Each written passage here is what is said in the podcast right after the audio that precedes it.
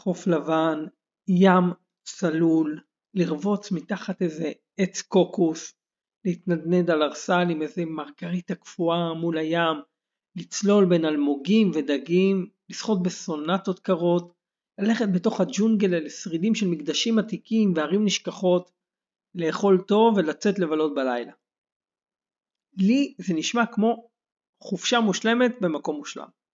ואת זה, הרבה יותר האמת, תוכלו להשיג בריביירה מאיה שבמקסיקו.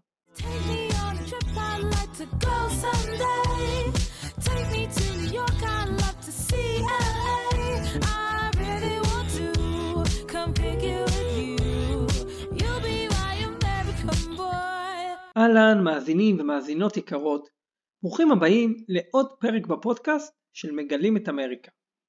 ובפרק הזה נחצה את האוקיינוס למקסיקו. ולא סתם למקסיקו, אלא למקום הכי לוהט במקסיקו, ריביירה מאיה בחצי האי יוקטן. אתם יודעים, אני מקליט את הפרק בעוד שבוע חורפי, בחוץ קר ויורד גשם, אבל בריביירה מאיה עכשיו שיא העונה. הטמפרטורות נושקות ל-30 מעלות, אחוזי הלחות עומדים על 100%, אולי זה לא נשמע כזה מפתה, כמו קיץ תל אביבי מאי כזה, אבל ריביירה מאיה כל כך כיפית ומושלמת, שאם יכולתי הייתי עולה עכשיו על מטוס ונוסע לאיזה חופשה חורפית קיצית בחצי הנהדר הזה. בוא נהיה אמיתיים, לעלות עכשיו על מטוס למקסיקו לא כל כך ריאלי, אז טוב שאפשר להאזין לפודקאסט ולטוס, גם אם כרגע זה רק וירטואלי.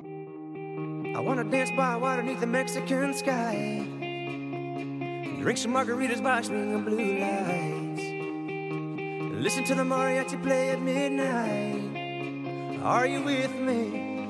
Are you with me? אז איפה המקום המדהים הזה? זה שאני מדבר עליו כבר כמה דקות ונותן לכם כל מיני סופרלטיבים עליו, ממוקם. חצי האי הוא קטן, שבו נמצאת הריביירה מאיה, ממוקם בחלק הדרום-מזרחי של מקסיקו. זה חצי אי שנושק גם לים הקריבי וגם למפרץ מקסיקו. והוא מרוחק רק 830 קילומטרים ממיאמי שבפלורידה, שבתכל'ס זה כלום. זה כמו המרחק בין ישראל לאי קוס ביוון. למה המרחק הזה חשוב תבינו אחר כך. עכשיו הריביירה מאיה זה המרכז התיירותי של מקסיקו. מלא מלא תיירים מכל העולם מגיעים לכאן, כולל כמות מטורפת של אמריקאים, והבנתם כבר כמה ארצות הברית קרובה. אבל גם הרבה ישראלים מגיעים, ובאמת שמכל פינה בגלובוס. עכשיו לחשוב שכל האזור הזה היה ג'ונגלים וכפרים קטנים רק לפני 50 שנה, זה מטורף, לא היה פה כמעט בכלל תשתית תיירותית. אולי שמתם לב שאני משתמש במונח ריביירה מאיה וחצי האי קטן. בואו נעשה קצת סדר. חצי האי קטן זה השם הגיאוגרפי של חצי האי הזה שבו נמצאת אותה ריביירה מאיה. עכשיו רשמית הריביירה מאיה מתפרסת בין העיר קנקון לעיר טולום. אבל ההגדרה הזו כבר מזמן התרחבה לכל אורך החוף הקריבי שנמצא בחצי האי יוקטן. זה קצת מבלבל כי יש גם מדינה במקסיקו בשם יוקטן. אבל הריביירה מאיה לא נמצאת במדינה יוקטן, אלא במדינה בשם קוונטנה רו, שנמצאת בחצי האי יוקטן. התבלבלתם? זה בסדר. גם אני הייתי מאוד מבולבל מזה בהתחלה.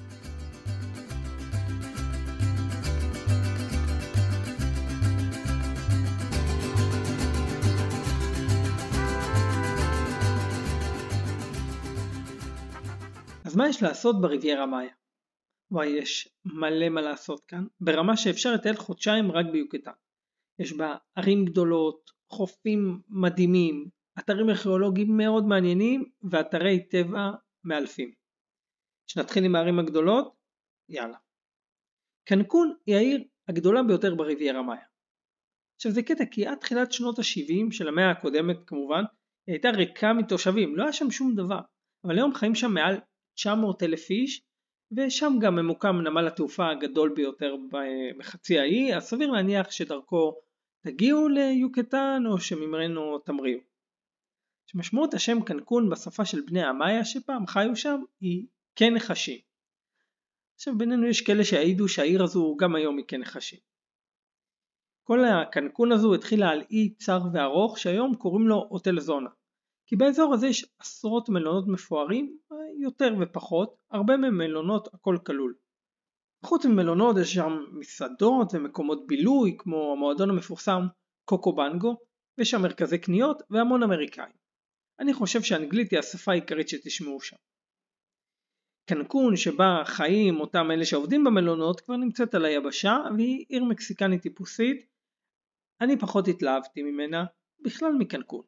יש מקומות הרבה יותר טובים לאורך החוף שקנקון מבחינתי הייתה לא יותר מנקודת מעבר. ואני יכול להבין את מי שבוחר להתמקם בה ולבלות בה כמה ימים. עוד עיר גדולה בריביירה מאיה היא פלאיה דל קרמן. פלאיה ממוקמת באמצע רצועת החופים הקריבית של הריביירה מאיה. עיר גדולה ונקודת גישה טובה להרבה מהאטרקציות שיש באזור. עכשיו קודם כל יש בה מלא מקומות לינה במגוון של מחירים, אז זה מאוד נוח, כל אחד ואחת יכולים למצוא מקום לינה שמתאים לתקציב שלכם. יש שם בית חב"ד לשומרי כשרות, יש שם צנת בילויים מאוד כיפית, הרבה ממנה מתרכזת ברחוב שקוראים לו הזרה החמישית. שמבחינת חופים, אני חושב שהחופים בפלאיה לא כאלה להיט, אבל ממנה יוצאת מעבורת של חצי שעה בערך לאי קוזומל, ובקוזומל יש חופים מדהימים.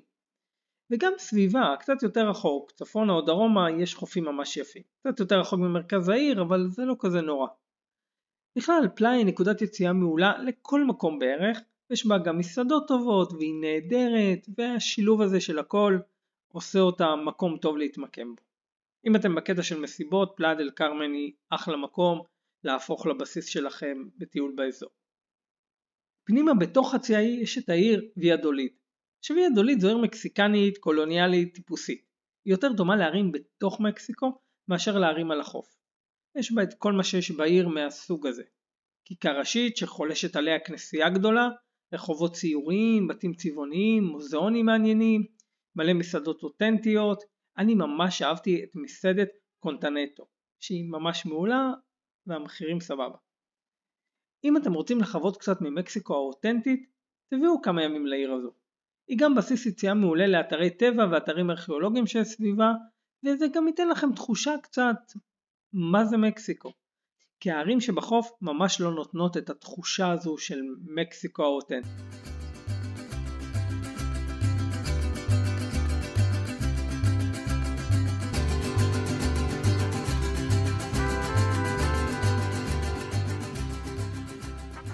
די ברור שמוקד המשיכה העיקרי של הריביירה מאיה אלה החופים שלה. יש שם חופים קריביים מדהימים שמתחרים ברשימות של החופים הכי יפים בעולם. וזה חלק מהעניין כאן, לרבוץ על החוף מתחת לשמש עם איזה קוקטייל. אז יש מלא חופים בכל חצי האי יוקטן, גם ביבשת וגם באיים שמול היבשת. איסלה מוכרס למשל הוא אי כזה, והוא ממש קרוב לקנקון. כל היום יש מעבורות בין איסלה מוכרס לקנקון וזה מאוד פשוט להגיע אליו.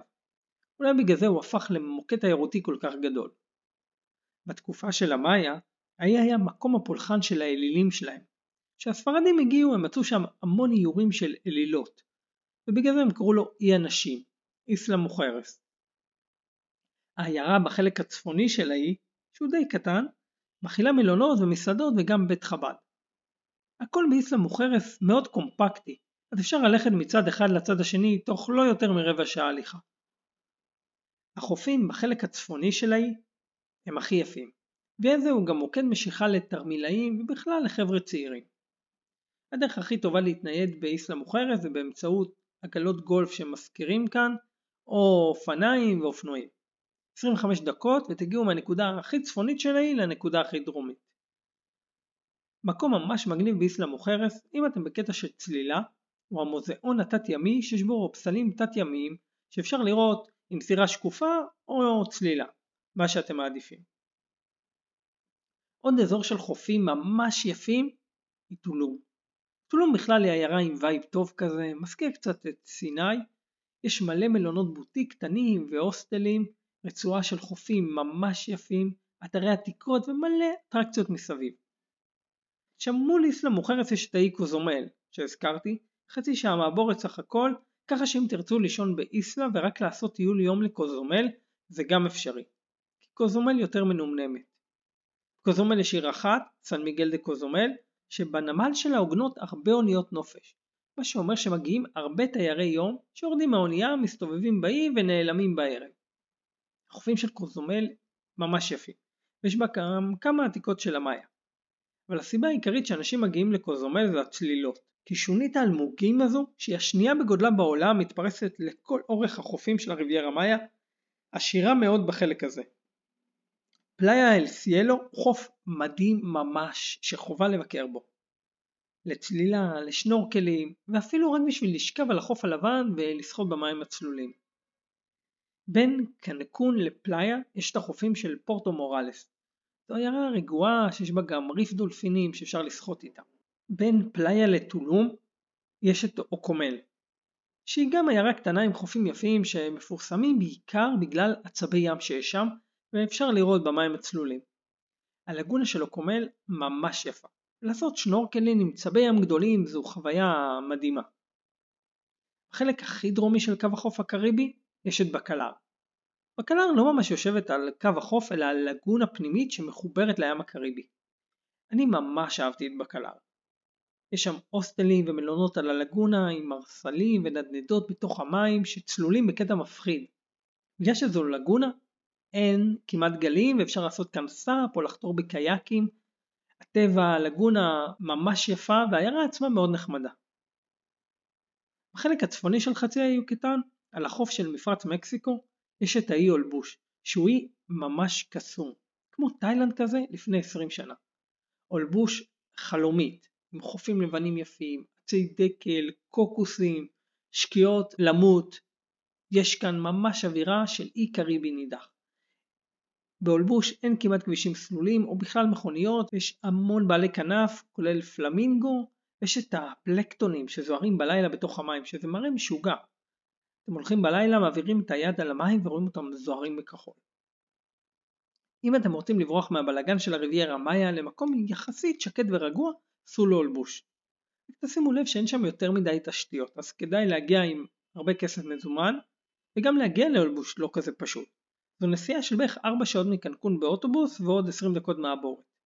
אבל זה ממש ממש שווה את זה.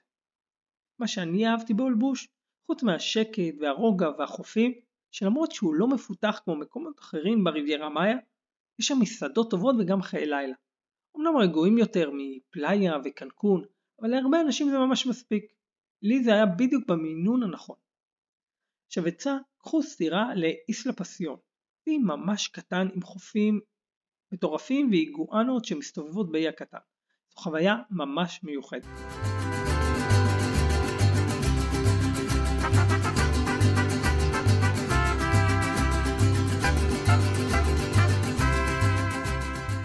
אם תהיתם למה קוראים לריביירה הזו ריביירה מאיה, אז זה בגלל העם העתיק שחי כאן, בני המאיה. ומה שמגניב זה שתוכלו לצאת ולגלות את העבר המרשים למדי יש להודות של בני המאיה ולשמוע את הסיפור שלהם תוך כדי. אז מי אלה המאיה? לפני אלפי שנים חיו במרכז אמריקה עם עם תרבות מפוארת. אלה בני המאיה. הם חיו במלא ממלכות נפרדות, כמו ערי מדינה, וייסדו ערים מפוארות באמצע הג'ונגלים. לשיא שלהם הם הגיעו בין המאה השלישית לספירה למאה התשיעית לספירה. תקופת השיא הזו שמכונה התקופה הקלאסית הם היו בערך 14 מיליון אנשים בכל השטח של חצי היוקטן, דרום מקסיקו, בליז, גואטמלה והונדורס. במאה העשירית, לפני אלף שנים, קרה משהו מאוד מעניין. הערים של המאה ננטשו ונהרסו והאוכלוסייה הצטמצמה ממש. עכשיו יש כמה השערות למה זה קרה. למרות שאף אחד לא יודע בוודאות, כי גם הספריות הגדולות שלהם נחרבו, חוץ משתי ספרים לא נשאר לנו ממש חומר כתוב עליהם. יש טענה שהייתה תסיסה חברתית של העם נגד האליטה, וזה הוביל להתפוררות הערים. שמעמד הכהנים הכביד את עול המיסים על העם בשביל לבנות מקדשים מפוארים עד שהעם התמרד. העם זנח את הערים והם היגרו למולדת חדשה. עכשיו מצאו כל מיני עדויות למרידות. כל מיני קברי אחים גדולים של משפחות שלמות שנרצחו ונקברו יחד, משפחות ממעמד הכהנים. אז יש היגיון בטענה הזו. יש גם טענה שהמרד פרץ אחרי שלוש שנות בצורת קשה שהובילה לדלדול מאגרי המים באזור. עכשיו חצי האי יוקטן זה אזור טרופי, אז הוא לא בנוי במבנה שלו לבצורות ארוכות. העם התחיל להתעצבן על מעמד הכהנים שלא דואגים לרצות את האלים שיורידו גשם. אז מה הם עשו? את הדבר הכי הגיוני מבחינתם, הם פשוט הרגו את מעמד הכהנים. אחרי שהם חיסלו את כל הכהנים, לא היה מי שיחזיק בידע לנהל את הערים. ושסוף סוף הבצורת נגמרה והגשם חזר, הם לא הצליחו להשתקם. מאוד מעניין שעד היום תפילה מאוד נפוצה אצל צאצאי המאיה זה תפילה לגשם, למרות שהאזור הזה מקבל די הרבה גשם. עוד טענה שקראתי שהכל קשור לתזונה שלהם. היא הייתה כמעט רק מבוססת על תירס, ולמרות שהם הצליחו לפתח חקלאות די מצליחה, כזו שאפשרה להם לבנות ערים גדולות וצפופות, יש לתירס בעיה. האדמה שאתה מגדל עליה תירס נשחקת מאוד. אחרי כמה שנים צריך לתת לאדמה תקופה ארוכה לנוח. אז הם בירו יערות בשביל לגדל עוד ועוד תירס, וזה מעגל קסמים כזה. פחות יערות אומר פחות גשם והאדמה לא יציבה, ואם אין גשם לא תוכל לגדל שום דבר, ואם אין אוכל יש רעב. אגב זה לא רק טעויות של העולם העתיק. לפני מאה שנה במישורים הגדולים של ארצות הברית, הם היו מגדלים כמויות אדירות של תירס וגומרים על האדמה. ואז שהייתה בצורת התחילה קערת האבק וזה גרם לאסון אקולוגי מטורף ולנדידת אוכלוסייה. כמובן יש את הטענה הקלאסית שמלחמות קשות בין ערי המדינה הביאו לקריסת הממלכות. עכשיו תבחרו איזה תיאוריה הכי נשמעת לכם וגם יכול להיות שזה היה שילוב של כמה דברים ביחד. בכל מקרה, תוך זמן קצר כל הפרויקט הענק שלהם קרס אל תוך עצמו. מה שכן, התרבות של המאיה הייתה מאוד מעניינת. כמה דברים שאולי תופתעו לדעת. הם השתמשו בשיטה העשרונית אפילו לפני הערבים, הם המציאו, ככה אומרים את הספרה האפס, קורבנות אדם היה משהו מאוד מקובל אצלם, היה להם גם כתב מאוד עשיר, הם היו אמני פיסול, ואת זה אפשר לראות בשרידים הארכיאולוגיים, ריקוד, שירה ותחפושות היה חלק מאוד חשוב בפולחן שלהם, הם היו מומחים לשוקולד והיה ממש חשוב בכלכלה שלהם. פולי קקאו אפילו שימשו כמטבעות. הם גם ידעו איך לתאר מים, שזה קטע מטורף. הם השתמשו במינרל בשם זאוליט שמנטרל רעלים, משמיד, מיקרו-אורגניזמים ומרכך מים קשים. למשל בתיקל שבגואטמלה של היום היה להם ממש מפעל טיהור מים. היום משתמשים במינרל הזה לטיהור מים. הרבה זמן חשבו שזה המצאה של המאה ה-20, אבל המאיה השתמשו בזה הרבה לפני. לדעתי לפחות זה מטורף. והיו להם גם משחקי כדור, הרבה לפני שהמציאו את הכדורגל והכדורסל. קראו למשחק הזה פיץ', והם היו משחקים אותו עם שתי קבוצות יריבות על מגרש צר עם חישוקים מאבן שלתוכם צריך לבעוט את הכדור שהיה עשוי מגומי. כמובן את הקבוצה המפסידה הם היו מקריבים אחר כך לאלים. קטע של המאיה. פעם הראשונה שאני שמעתי על המאיה היה בתוכנית ילדים מצוירת האמת, אלף ואחת אמריקות, למי שזוכר. וגם אם לא שמעתם עליהם לפני, ריביירה מאיה זה מקום מעולה להכיר את הסיפור שלהם. כמה אתרי עתיקות של המאיה הם טולום, שזה אתר ארכיאולוגי ממש יפה, כל צוקים מעל הים, אז השרידים של העיר הזו משתלבים יפה בנוף של הים. צ'יצ'ניצ'ה שזה האתר הכי מפורסם והכי מתויר. זה המרכז פעילות מאוד חשוב של המאיה. יש בו פירמידת ענק, אל קסטליו, ואפילו נבחרה כאחד משבעת פילי העולם החדשים. עוד אתר ארכיאולוגי מעניין הוא קובה, שממש קרוב לטולום. הרבה מבקרים כאן כי זה אתר שקרוב למרכז תיירותי כמו טולום, ויש בה את פירמידת נורוך, שהגובה שלה מגיע ל-42 מטרים. אתר פחות מוכר הוא אקבלאם, שהפירוש של המילה זה יגואר שחור. האתר נמצא בערך שעתיים מפלאד אל כרמל, שם בניינים ממש גדולים, והשיא הוא פירמידה שנקראת אל טורה, המגדל. אחד ממבני המאיה הגדולים ביותר ביוקטן. היא ממש יפה, אפשר אפילו לטפס על הפירמידה שהיא מגיעה לגובה של 30 מטרים. לא על כל הפירמידות אפשר לטפס, אז זה ממש נחמד. וכמובן שיש שרידים קטנים יותר של המאיה בכל מקום כמעט. מאיסלה מוכרס לקנקון ולקוזומל.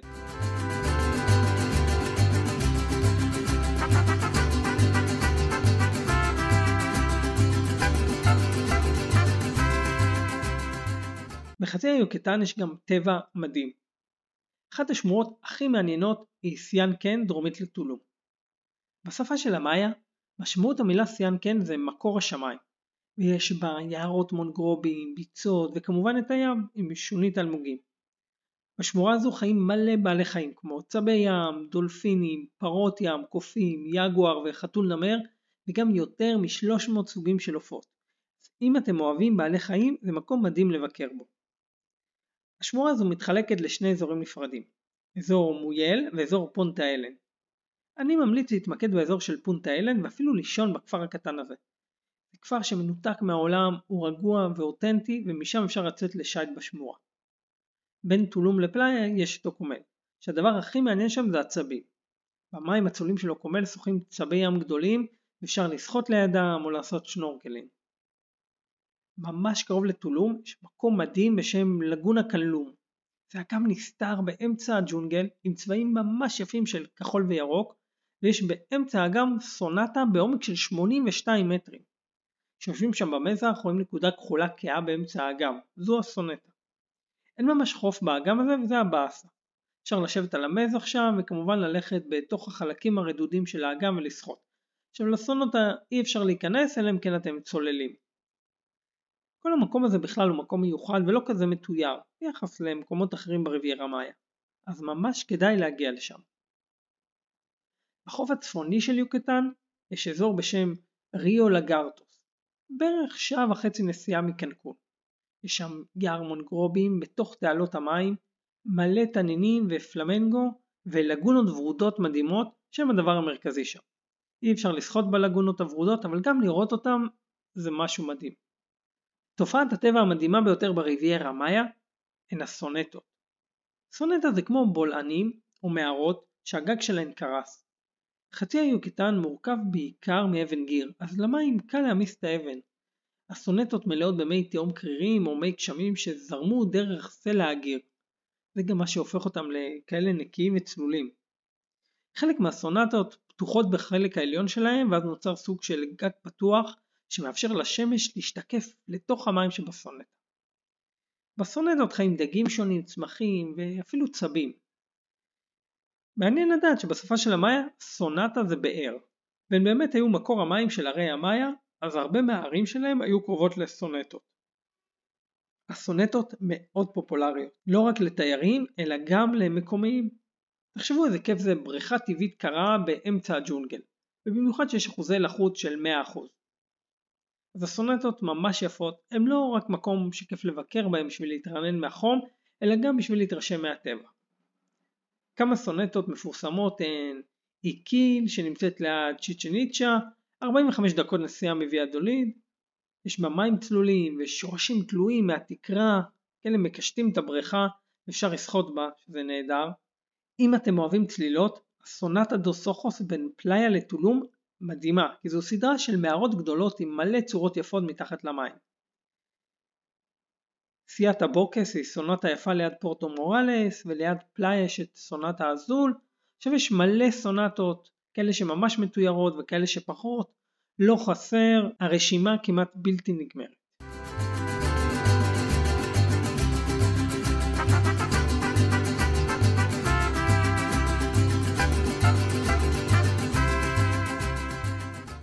עכשיו לעניין הבטיחותי, כי הרבה שואלים על זה, הריביירה מאיה בגדול היא אזור די בטוח. אני חושב שזה האזור הכי בטוח במקסיקו. ברור שיש פשיעה כמו בכל מקום האמת, אם זה קייסים או שוד שהוא קצת יותר מקייסות, אבל באמת שביחס למקומות אחרים במקסיקו זה יותר נמוך. עכשיו יכול להיות שטיפלו ויכול להיות שלא, אני למשל זה קרה לי במקום הכי רגוע שיש בכל האזור הזה בבקלר שמישהו שדד ממני את הארנק אבל זה קורה, זה יכול לקרות ודווקא האזור הזה סבבה. עכשיו כמובן הערים הגדולות הן תמיד בכל מקום יותר אה, בעייתיות והמקומות הקטנים הם בסדר אבל גם אם תהיו צמודים לכל האזורים התיירותיים הכל יהיה טוב.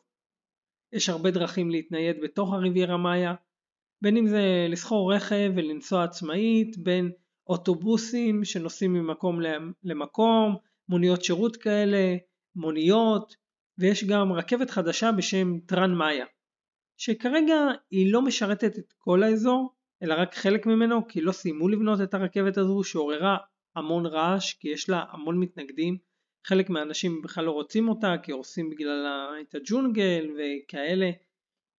אז בינתיים אפשר להשתמש בה בחלק מה, מהאזורים, היא אמורה להתחבר לנמל תעופה הבינלאומי של קנקון ומשם לרדת כל הדרך עד אזור של פלאיה דל קרמן.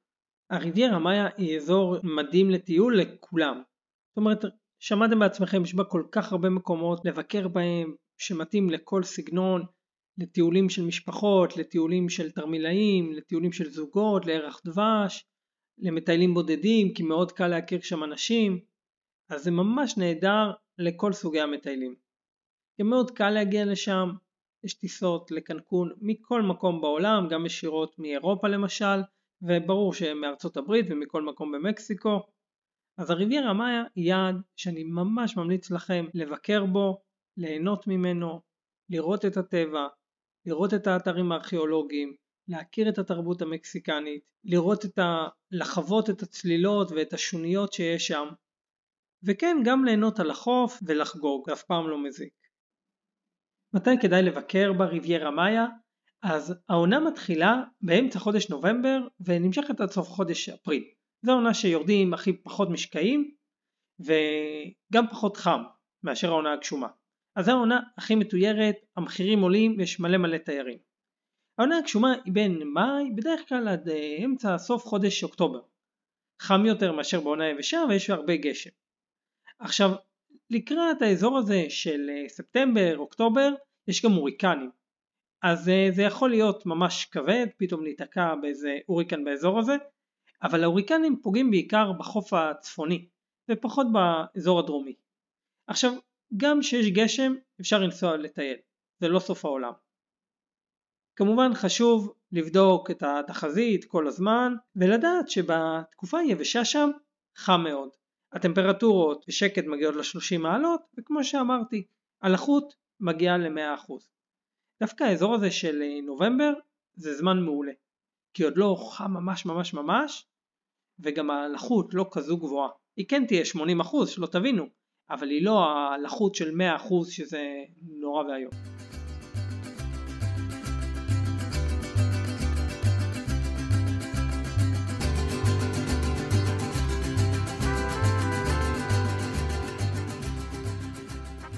הפרק מתקרב לסיומו.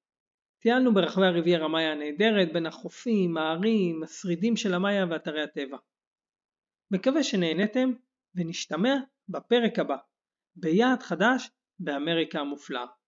מוזמנים כמובן לבקר באתר travelbeamerica.com, לקרוא גם על מקומות במקסיקו, בארצות הברית, בקנדה כמובן, ולהאזין לפרקים האחרים בפודקאסט. נשתמע שבוע הבא.